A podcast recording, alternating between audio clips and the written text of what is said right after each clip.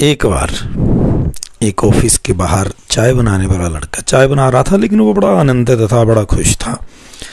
Office का जो manager था, वो उठ करके चाय पीने के लिए खुद ही चला गया, लेकिन आज पहली बार था, वो उस लड़के की छोटी सी दुकान के ऊपर चाय पीने के लिए गया। अब जब वो वहाँ गया तो उसने देखा, वो चाय बनाने वाला बड़ा आनंदित है, बड़ा खुश है, जबकि वो है बड़ा साधारण सा। उसने उससे पूछ लिया कि राम कुमार तुम्हारी ज़िंदगी कैसी चल रही है? उसने बोला साहब, बहुत बढ़िया है। मैं हूँ, मेरी पत्नी है, बच्चे हैं और साथ में मेरे भाई की बेटी भी है। बहुत बड़ा चौंका। बोलता, तुम्हारी भाई की बेटी तुम्हारे पास क्या कर रही है? बोलता, मेरे भैया गाँव में है। गाँव में जो हमारे माता पिता हैं, उनकी देखभाल करते हैं। अब करते हैं, लेकिन उनकी इनकम इतनी ज़्यादा अच्छी नहीं है और वहाँ पे हमारे वहाँ पढ़ाई का भी इतना बड़ा कुछ बनता नहीं सिस्टम तो मैं उन, अपनी भतीजी को अपने साथ ले आया हूँ। ताकि उनका, उसका पालन पोषण भी हो जाएगा और माता पिता का देखभाल भी हो जाएगी, क्योंकि एक को तो हमें रहना ही है। बोला, यार, तुम कितने कमा लेते हो? बोलता जी, जितना भी है, गुजारा हो जाता है हमारा। बॉस ने उसने जो मैनेजर था, उसने एक बार फिर से पूछा, यार, राम कुमार, सच बताना क्या तुम खुश हो? इतनी सी इनकम में और तुम अब भाई की बेटी को भी ले आए हो? कैसे हो पाएगा गुजारा? वो हंसता हुआ बोलता, साहब, इस दुनिया में भगवान सबका है, पहली बात।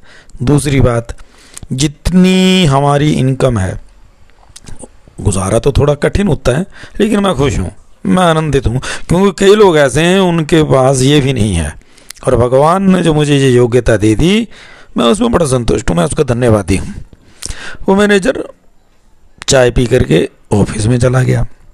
दूसरे दिन सवेरे एज यूजल मैनेजर ने पीएन को बोला कि राम कुमार से चाय मंगवा लो। राम कुमार चाय लेकर के आया। उसने राम कुमार को कुर्सी ऑफ़र करी कि राम कुमार बैठो दो मिनट के लिए, बैठे। मैनेजर ने बोला राम कुमार तुमने मेरी ज़िंदगी में एक सबसे बड़ी कमी को कल पूरा कर दिया। राम कुमार बोलता, सब मैंने क्या किया? बोलता, यार राम कुमार, मेरे पास पैसा तो बहुत था, लेकिन संतोष नहीं था सेटिस्फेक्शन नहीं थी।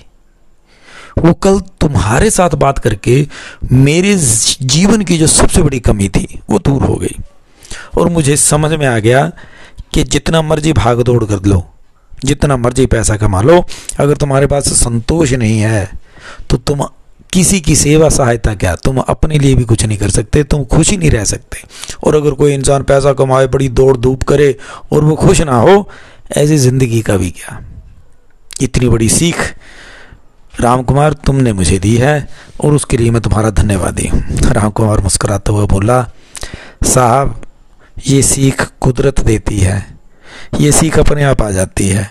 हमारे आसपास सब कोई हमारे लिए बहुत बड़ा टीचर होता है। लेकिन हमारा अहंकार ऐसा होता है कि हम लोग उसको समझ नहीं पाते। भगवान तो हमेशा हमारी सहायता ही करता है। जय हिंद, जय भारत।